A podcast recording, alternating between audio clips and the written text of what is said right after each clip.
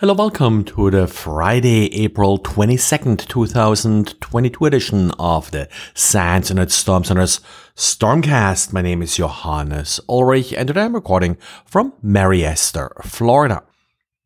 Xavier today has a post showing how Python may be used maliciously even on Windows. Of course, we have talked about similar uh, issues before. However, Python, I think we most of the time talk about it as a defensive tool and a scripting language that we are using to find bad things. In this case, well, the bad guys like it too. This particular Python script was created for Windows. It does achieve persistence by scheduling a task, and then it also hides its window so a user doesn't notice that the task is running in the background. And then it's actually a very simple and not very complex script. All it does is it waits for a cryptocurrency address to show up in the clipboard, and then it replaces that address with one of its own. It's not just going after the big uh, cryptocurrencies like Bitcoin and the like, but uh, has about a dozen uh, different uh, cryptocurrencies that it's looking for. It has patterns in order to recognize the right uh, addresses, and then as soon as it sees it, it will just replace it. Uh, luckily, it doesn't seem to be working uh, too well. I looked at the Bitcoin addresses and uh, didn't see any deposits uh, for the four Bitcoin addresses that it's using. So uh, maybe it was just a test, uh, but certainly appears to be working and has a very low virus total recognition rate of only three or so of uh, the uh, virus scanners identifying it as malicious. And back in December, when we were all worried about log four j, Amazon came up with a hot patch for A W S. And what essentially was supposed to do is it was supposed to disable J N D I and mitigate the log four j vulnerability for any Java applications that uh, people were running inside containers. In order to do that, of course, it had to run with elevated privileges.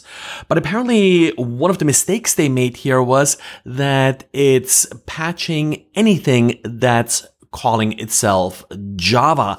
And in doing so with elevated privileges, an attacker can essentially run a lower uh, privilege uh, application that is just using the term Java in its name, and then have Hotdog or Hotpatch, the tools that uh, Amazon is using here, modify the code with elevated privileges and execute arbitrary code with elevated privileges, breaking out of containers.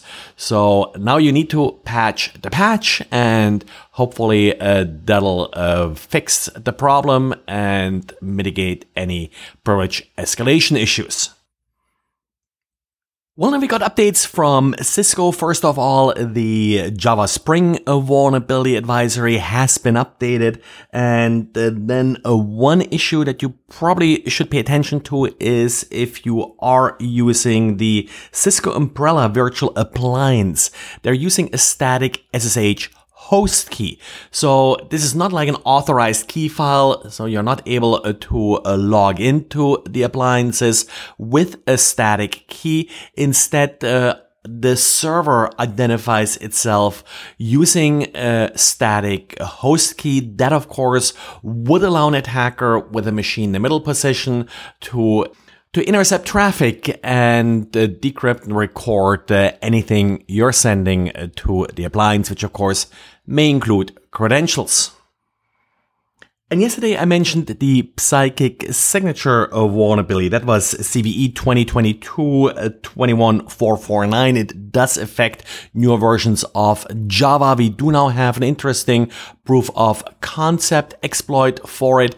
If you do have a vulnerable client application, this proof of concept does set up a web server that can be used to impersonate any domain. In particular here, as part of the uh, proof of concept code, it does impersonate uh, Google dot com. And Checkpoint found a code execution vulnerability in the A L A C, uh, that's uh, the Apple lossless audio uh, codec uh, implementation by MediaTek and Qualcomm. A L A C is a format that uh, Apple originally came up with. They open sourced it in two thousand eleven with a reference implementation that was uh, published, but this reference implementation has since uh, not been updated, even though Apple, of course, over the years has fixed a number of vulnerabilities here. It appears that uh, some vendors, uh, like here in this case Qualcomm and uh, MediaTek, are still using uh, this old version of the code, and as a result ended up with this bug. Now, these implementations are sadly very popular, and according to uh, Checkpoint, about two-thirds of smartphones sold in twenty twenty-one, so last year, are vulnerable to uh, this uh, problem. Patches have been released now for Android, so make sure that you update. Checkpoint will reveal additional details at CanSec West in mid-May. Well, and that's it for today, so thanks again for listening, and talk to you again on Monday. Bye.